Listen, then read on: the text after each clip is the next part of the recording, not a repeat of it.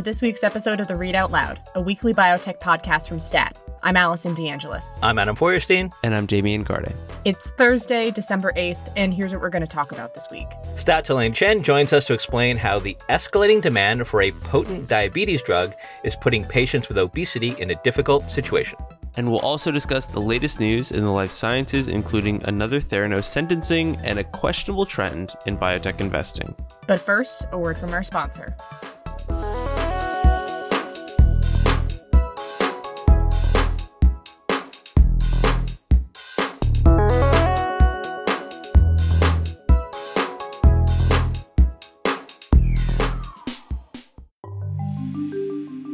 Hi, I'm Angus McCauley, the COO of STAT.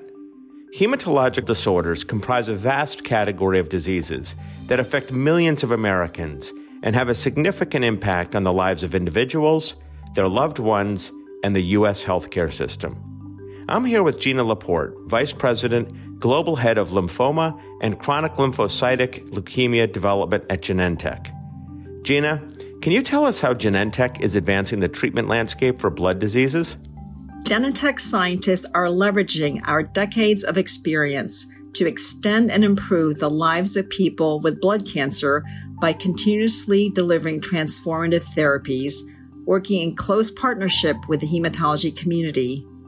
Our vision is to elevate standards of care and improve patient treatment experiences, which include developing medicines that are chemotherapy free, fixed duration, and may be administered in an outpatient setting.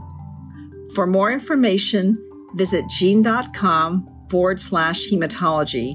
That's G E N E dot com forward slash hematology.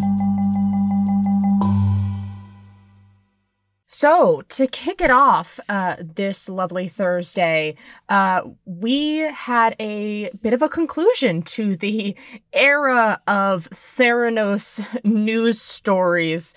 Uh, Damian, what happened this week? Right.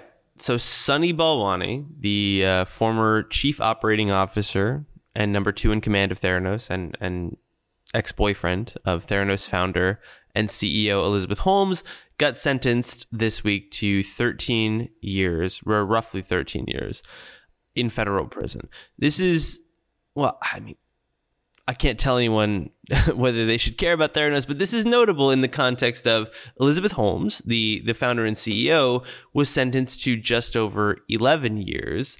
And um, in their respective trials, Balwani was convicted on every count with which he was charged of fraud, which is to say, defrauding investors and defrauding patients who took Theranos tests um, and you know got results that were not terribly reliable for reasons that I'm sure anyone listening to this uh, already knows with respect to whether Theranos' technology worked. But Elizabeth Holmes um, was convicted solely of defrauding investors and not these patients um, because basically in her trial, prosecutors, the U.S. attorneys, struggled to connect her with the actual day to day operations of Theranos' lab, which is where the patient defrauding was really taking place. Whereas with Balwani, who, like I said, was chief operating officer, he presided over that lab, and as such was was easier to convince a jury was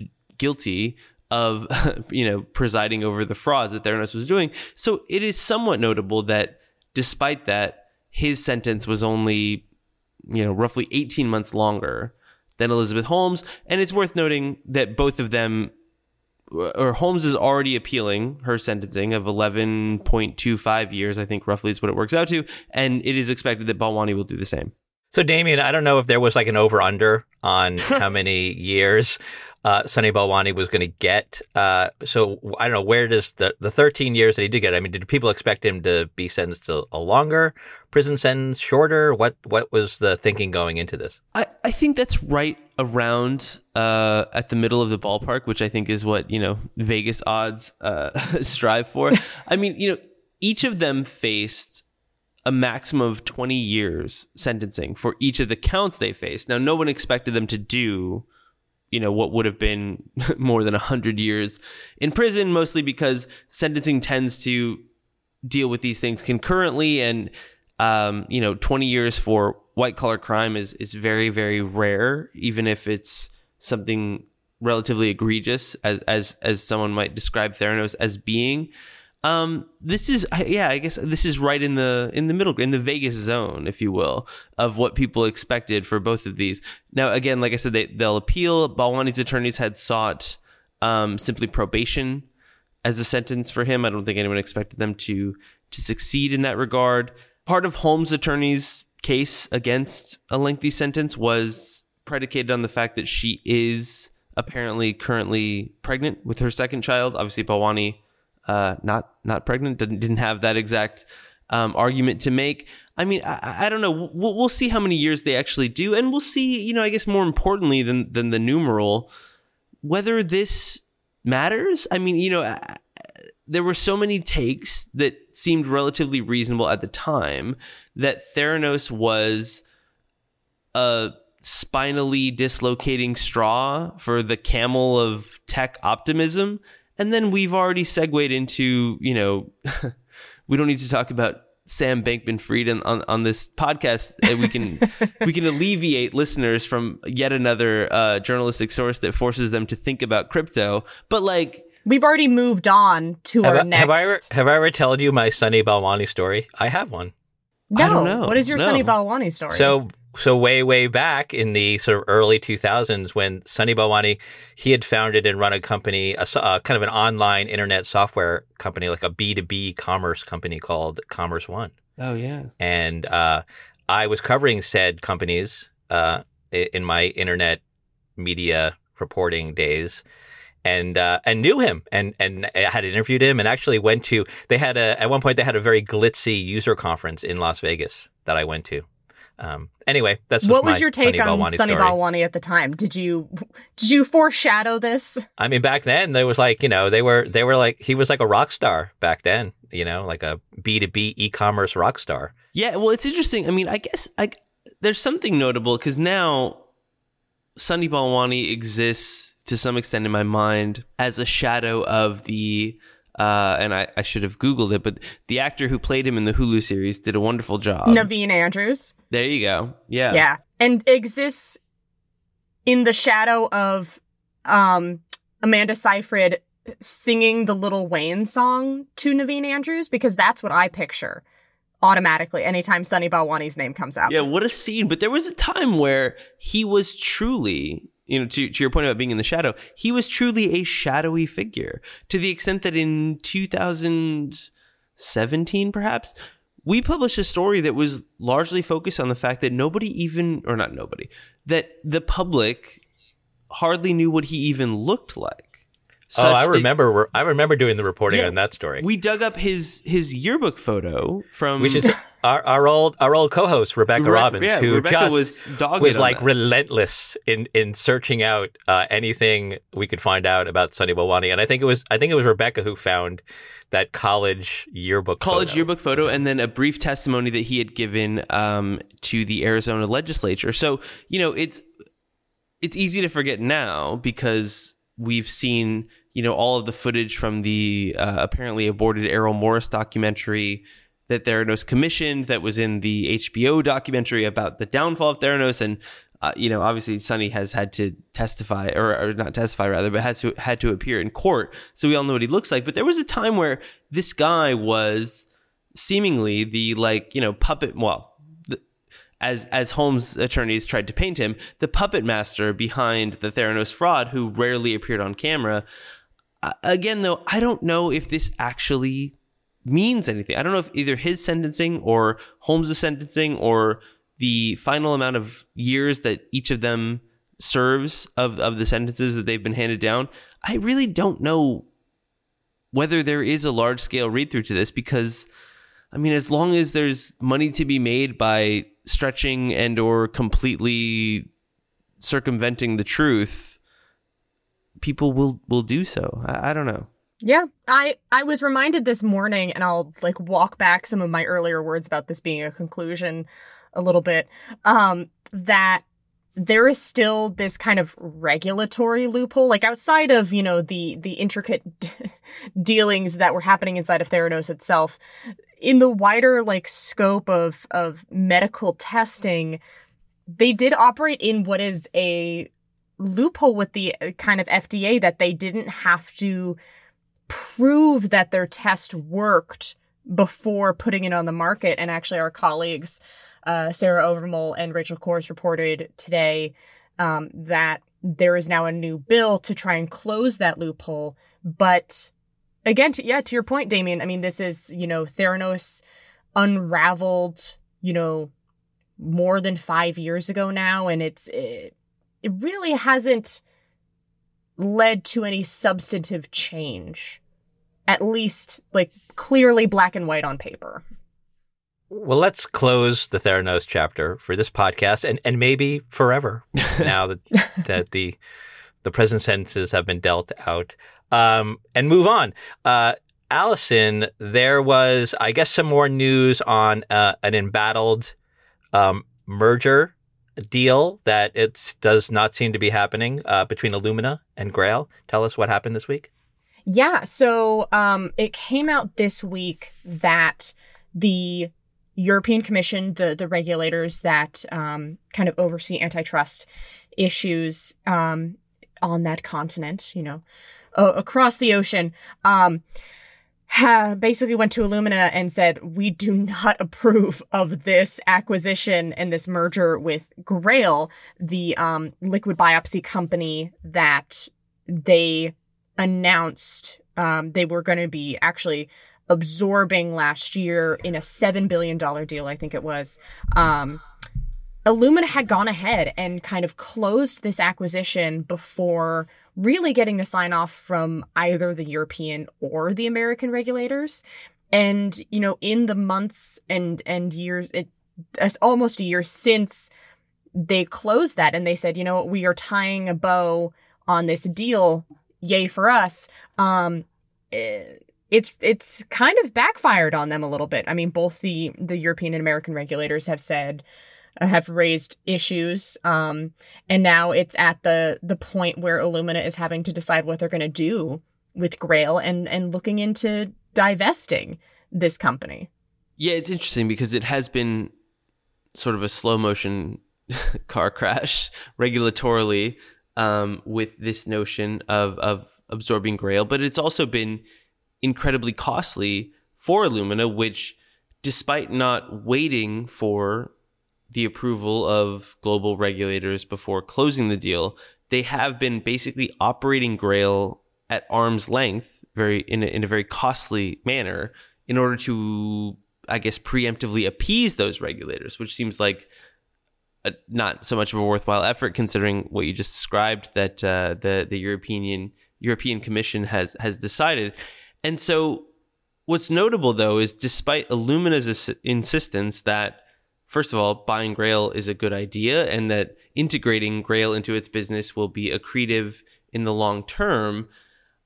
Wall Street has already kind of turned its back on this deal, such that whenever Illumina says something, as they did this week, or discloses something that suggests they will eventually have no choice but to unwind it, the stock price tends to go up because I think investors have wrapped their minds around this is this is going to be this is going to in the long term be a failed overture at buying into the field of liquid biopsy. And there is a lot more optimism about Illumina's uh, non-grail efforts to grow its business to where they had a, an investor day, the first one in some number of years, a few months ago, where they, you know, disclosed a new project to make genomic sequencing cheaper when done on, on a large scale and some new technologies to maybe further advance their not monopoly, but dominance of the market for such sequencing. And that generated much, much, much, much more excitement among at least analysts and, and presumably investors because their stock price went up um, than anything that they've ever tried to do in liquid biopsy has done. So eh, the whole notion of acquiring and integrating Grail seems to be something that exists solely within the executive offices of Illumina down there in Southern California, whereas the rest of the world seems to have moved on that this is going to be a sort of tilting at windmills endeavor that we will all forget in time.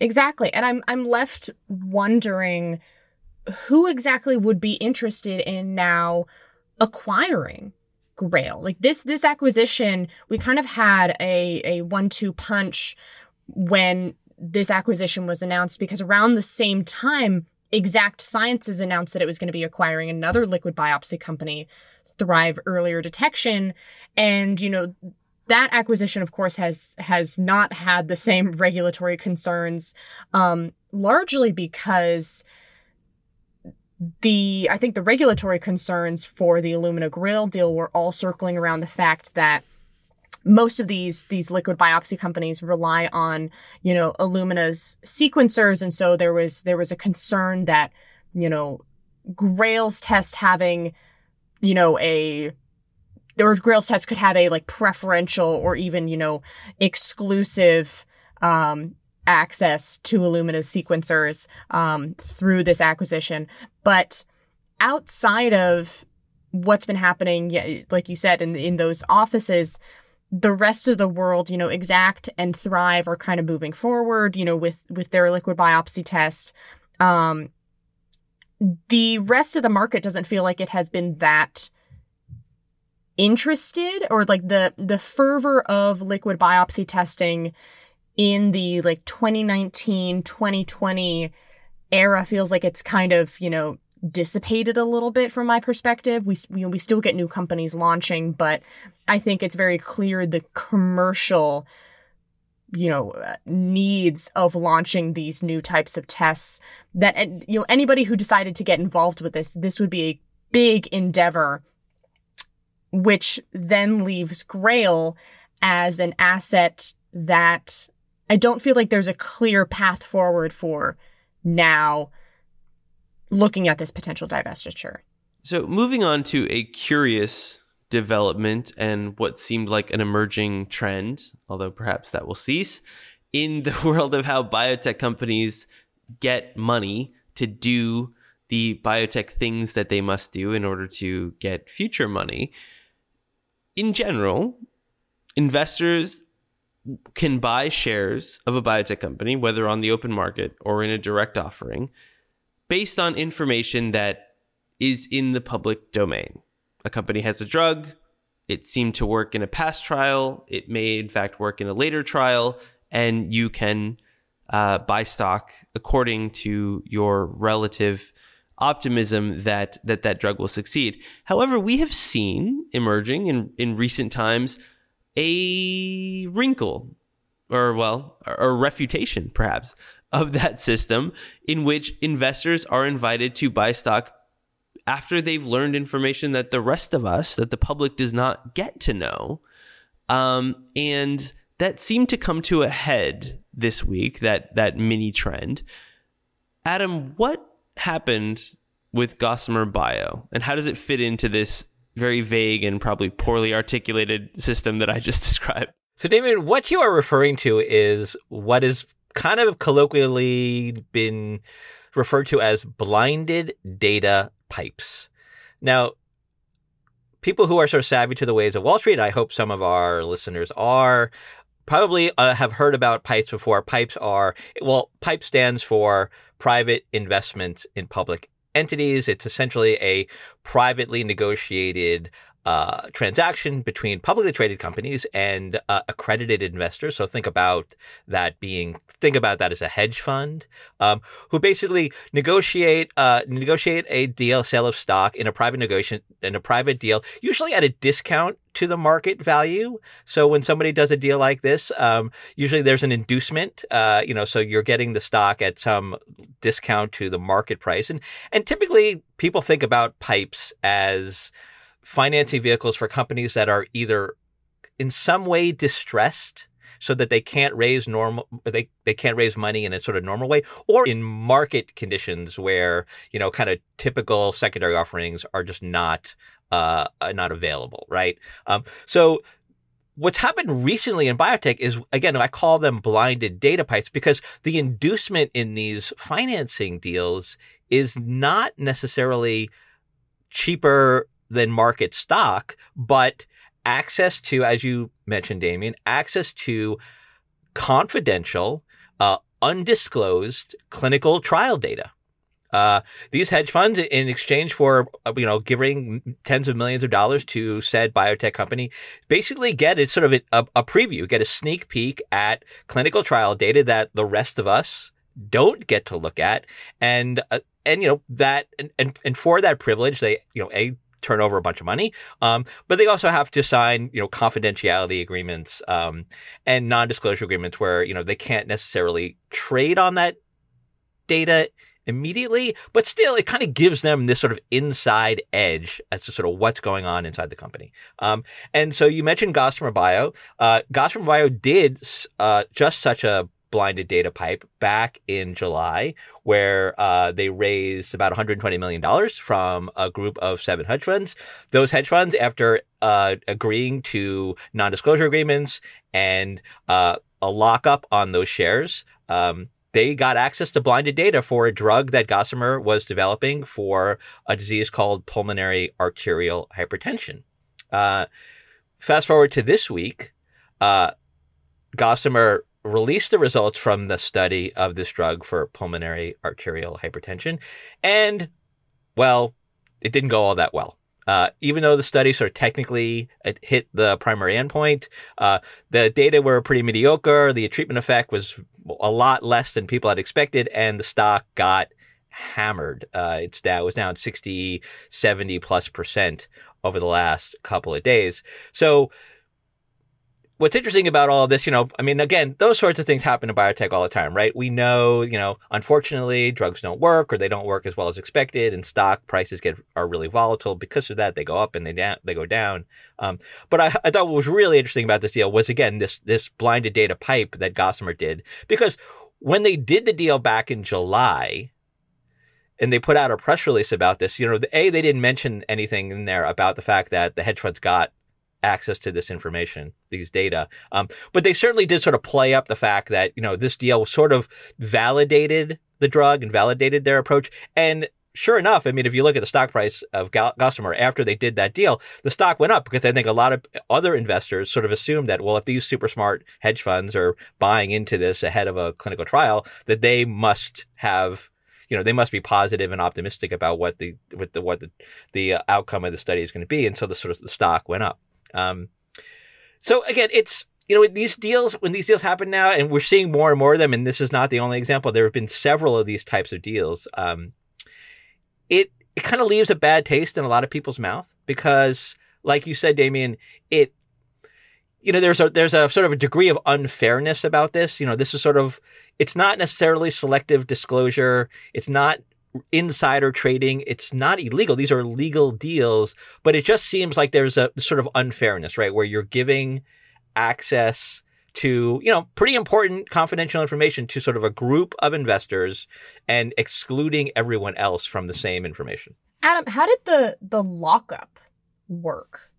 I mean, like in this Gossamer bio example. Yeah. And and to be clear, like I said, this is not insider trading. So it's not like the you know it's not like these hedge funds who got access to these this these you know materials or non-public information could then immediately trade on it. So in exchange for for doing that, you know they sort of go over they go they sort of go over the wall. They sign confidentiality agreements and they sign these lockups which says you can't trade on this information that you've just been given, right? Now, what's the catch here with the Gossamer one, which is interesting, was is that you know they signed this deal in July, but the lockup on the information that the hedge funds were given expired on October 1st. So after October 1st, the hedge funds were free to trade shares of Gossamer. And if you actually look at the stock price, you know, kind of if you look after November, October 1st, the stock starts to trade down. so do we know whether these hedge funds were actually like getting out of the stock because, you know, they had already made money, right? They could lock in profits. You know, the stock was like at $7 in July when they did the deal. The stock went up to like $12, $13 in, you know, September, October. So, you know, were these hedge funds now selling those shares, locking in their profits because they didn't really want to hold the stock when the study was announced. We don't know that because that type of information has not been disclosed, so we don't know. But again, it you know it it it sort of it definitely sort of you know it supports this again this idea that this is a group that you know sort of had this you know, they had an edge, right? They, they were able to sort of get in and get out, make money on information that the rest of the market doesn't have. Wow. And and you said that this is happening with other companies. This is like the Oh, Gossamer yeah. example is not like a one-off. Oh no, no. There was another company that just uh, earlier this fall, same thing happened. It happened in a more compressed time period. It's called Im- Immunic, where they did the same thing for like, you know, they did a they did a blinded data pipe. They a bunch of hedge funds, about a dozen hedge funds, bought into the deal. They had access to blinded data on this Immunic drug. Li- literally ten days later, the study was announced. It failed. The stock plummeted. Um, those hedge funds who bought into that deal, they they they got really hurt because the, that stock that they bought couldn't be traded. Like it was it was the, the time between the deal and when the, the study read out was so short that their stock that they bought had not been registered. So they actually got caught owning all that. So Oh, wow. But again, it, it's just kind of interesting that you know these you know. It, I remember the good old days when, you know, when uh, hedge funds or, you know, healthcare investment funds, you know, they made money for their clients by being really smart and doing due diligence on stocks and, and, and on drugs and kind of picking, picking the best stocks. And, you know, if they were good, you know, they beat the market, right? Their returns were better than the market. It just seems like this is just a continuation. These blinded data pipes are just like another way in which healthcare hedge funds are sort of going to great lengths to try to figure out how to make money because they can't make money picking stocks. You know, it's it's like this. Just add this to the list of SPACs or crossover funds. You know, or just you know offering debt to companies or investing in private companies. You know, where like they just this is just another way of hedge funds to try to make money in healthcare slash biotech. Um, and so far, it doesn't seem like it's worked all that well. Again, although again, with the with you know with the case of Gossamer, what you know will be really interesting if we ultimately end up find out is if the funds that bought into that pipe, you know, got out before the stock crash. That's what we kind of really want to know. Yeah. Yeah, I'm looking forward to Adam. I'm sure that you are going to update us when we we know specifically what those those hedge funds did. Yeah, it's interesting. I mean, you know, to your point about the you know, tooth and nail struggle to beat the market for these investors, it also is met by the probably commensurate anxiety of the companies themselves struggling Oh, to yeah. raise cash um, in this market. So yeah, it's just too oh yeah, desperate. I mean, I think it, I think it's yeah. I mean, to your point, Damian, I think it's no surprise that we're seeing these blinded data pipes. We're seeing more of these in a market where you know financing has been really hard. Companies are having a hard time raising money through traditional secondary offerings. You know, we know IPOs have kind of all but uh, all but stopped. So yeah, I mean, it's no surprise that this is happening now. It's just just this goes this shows you sort of the extent to which companies and their bankers need to go in order to raise money.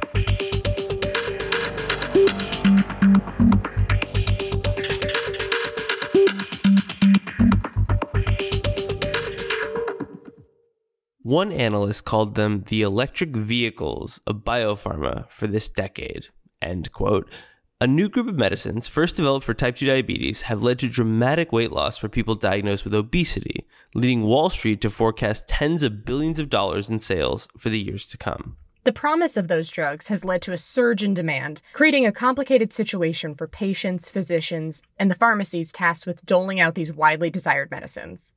Stats Elaine Chen had a story this week about how the latest of those medicines has found itself in a curious situation that has frustrated some patients. And she joins us now to talk about it. Elaine, welcome to the podcast. Thanks for having me. So, Elaine, your story focuses on Mounjaro, I think I'm pronouncing that correctly, which is a drug from Eli Lilly that is approved to treat diabetes, but which is already being prescribed off label to patients diagnosed with obesity. What's the situation? So, broadly, the class of drugs that Mounjaro falls in, which are GLP 1 receptor agonists, have seen a huge amount of demand, in part since their weight loss effects have been advertised and discussed widely, like on social media and by some celebrities. That's led to shortages in several of the drugs in this class. Eli Lilly said Mounjaro itself is not currently in a shortage, but it has made some moves to tighten access. So, Lilly had a coupon program for Mounjaro and recently made changes requiring patients attest that they have type 2 diabetes to use the coupon. Some pharmacies pharmacies are also now checking if patients have a diabetes diagnosis before filling scripts. And that's left patients who have obesity but not diabetes in a really difficult situation since they've looked to Mounjaro as one of the few effective treatments they could use, but now they're not being able to access it.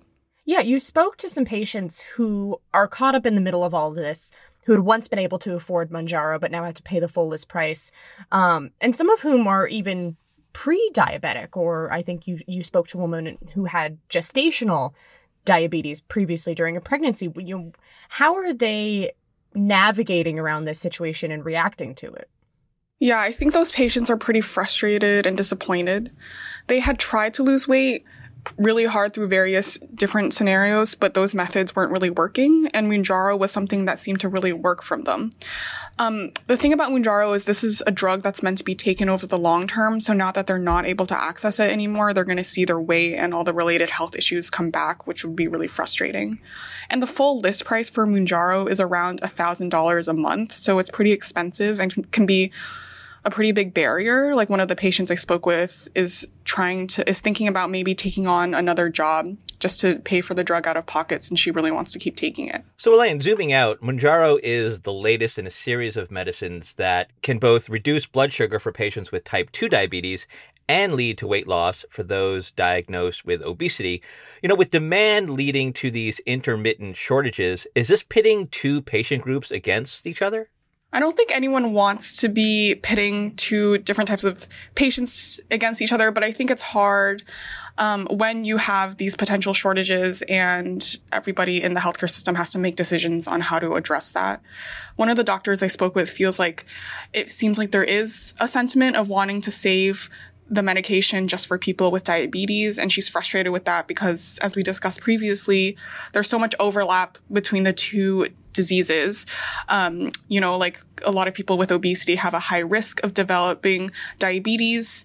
And um, this doctor feels like the sentiment of wanting to save the medication just for people with diabetes is coming from a place of not really viewing obesity as its own disease that's also in need of treatment. So, yeah, that exact sentence uh, brings me to the can opener and a can of worms, which is the concept of obesity as a disease, which, as you know, there is not only the viewpoint of some of the patients with whom you spoke and, some of the physicians who would say that the healthcare system is reluctant to view obesity as a disease, but there is also a large group of people who are reluctant to accept the notion that obesity, as it's defined, is a disease and, and that being a certain weight or a certain BMI, body mass index rather, means that one is sick. And I guess in order to make that a question, a lot of this stuff kind of rolls a hand grenade into some societal issues that we have and, the advance of Mounjaro and other treatments that you know have similar biological targets and have similar promise of uh, weight loss in clinical trials are forcing upon people, I think, a conversation of like, is obesity a disease? I don't know. Did, did that come up in, in the course of your reporting? Yeah, I think that it's definitely still something that the entire healthcare system is grappling with. Um, you know, like just on a micro level, a lot of doctors are still just telling patients, just eat, eat less and exercise more. Um, and, you know, more broadly, um, the issue of obesity as a disease is a difficult question to confront because that comes with the implications of a lot of costs for the entire healthcare system to treat the amount of people in the US with obesity.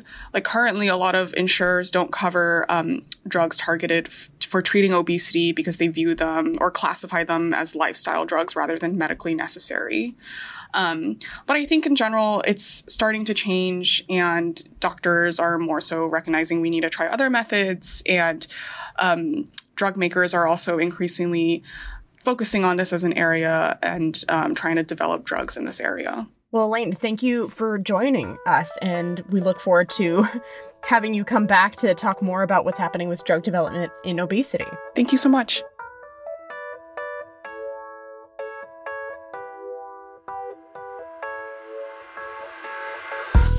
That does it for another episode of the Readout Loud.